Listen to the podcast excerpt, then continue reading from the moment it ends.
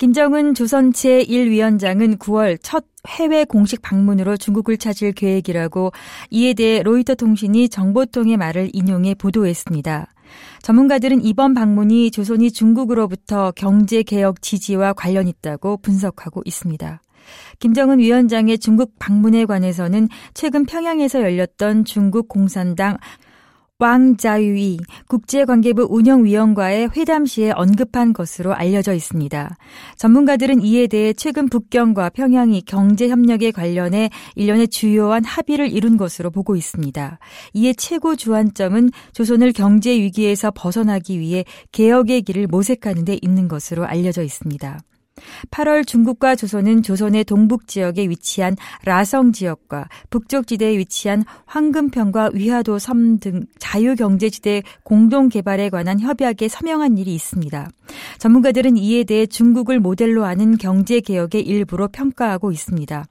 이번 협약을 위해 특별히 북경의 조선 리더의 숙부로 알려진 장성택 의원이 참가했습니다. 장성택 의원은 김정일 여동생과 결혼한 인물로 현재 조선 지도층에서 핵심적인 역할을 하고 있는 것으로 알려져 있습니다. 장성택 위원의 또 한 가지 미션은 김정은 위원장의 9월 중국 방문에 대한 준비에 있다고 이에 대해 로이터 통신이 정보통을 통해 전했습니다. 비록 단기간에 준비하는 방문이지만 젊은 리더로서 첫 번째 해외 공식 방문을 중국으로 정한 것은 꽤 논리적인 결정이라고 평가받고 있습니다. 이와 관련해 러시아 국가학술원 극동연구소의 로알리드 사벨리에프 전문가의 견해를 들어보겠습니다. Этот визит может быть, конечно, естественным, потому что заинтересованность есть 이번 회담은 양측에 있어서 흥미로운 대화가 예상됩니다. 북경은 예로부터 조선과 특별한 관계를 갖고 있습니다.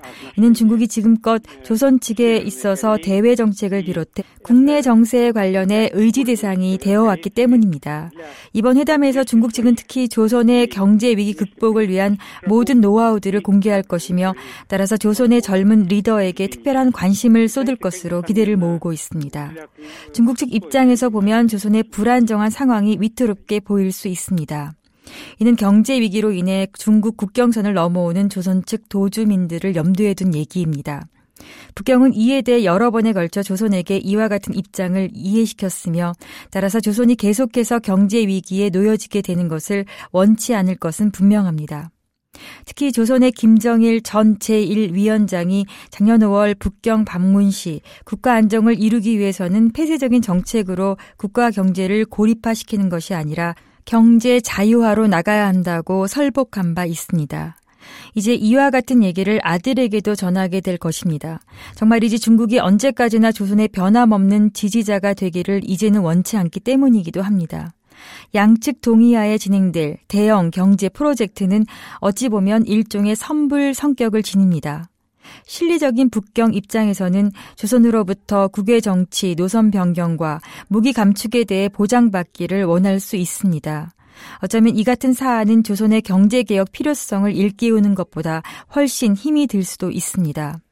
자국을 봉쇄된 요새로 여긴 관성은 한 번에 쉽게 깨지기 힘들 것이며 또한 이 모든 것이 중국 측에 달려 있다고 볼 수도 없습니다.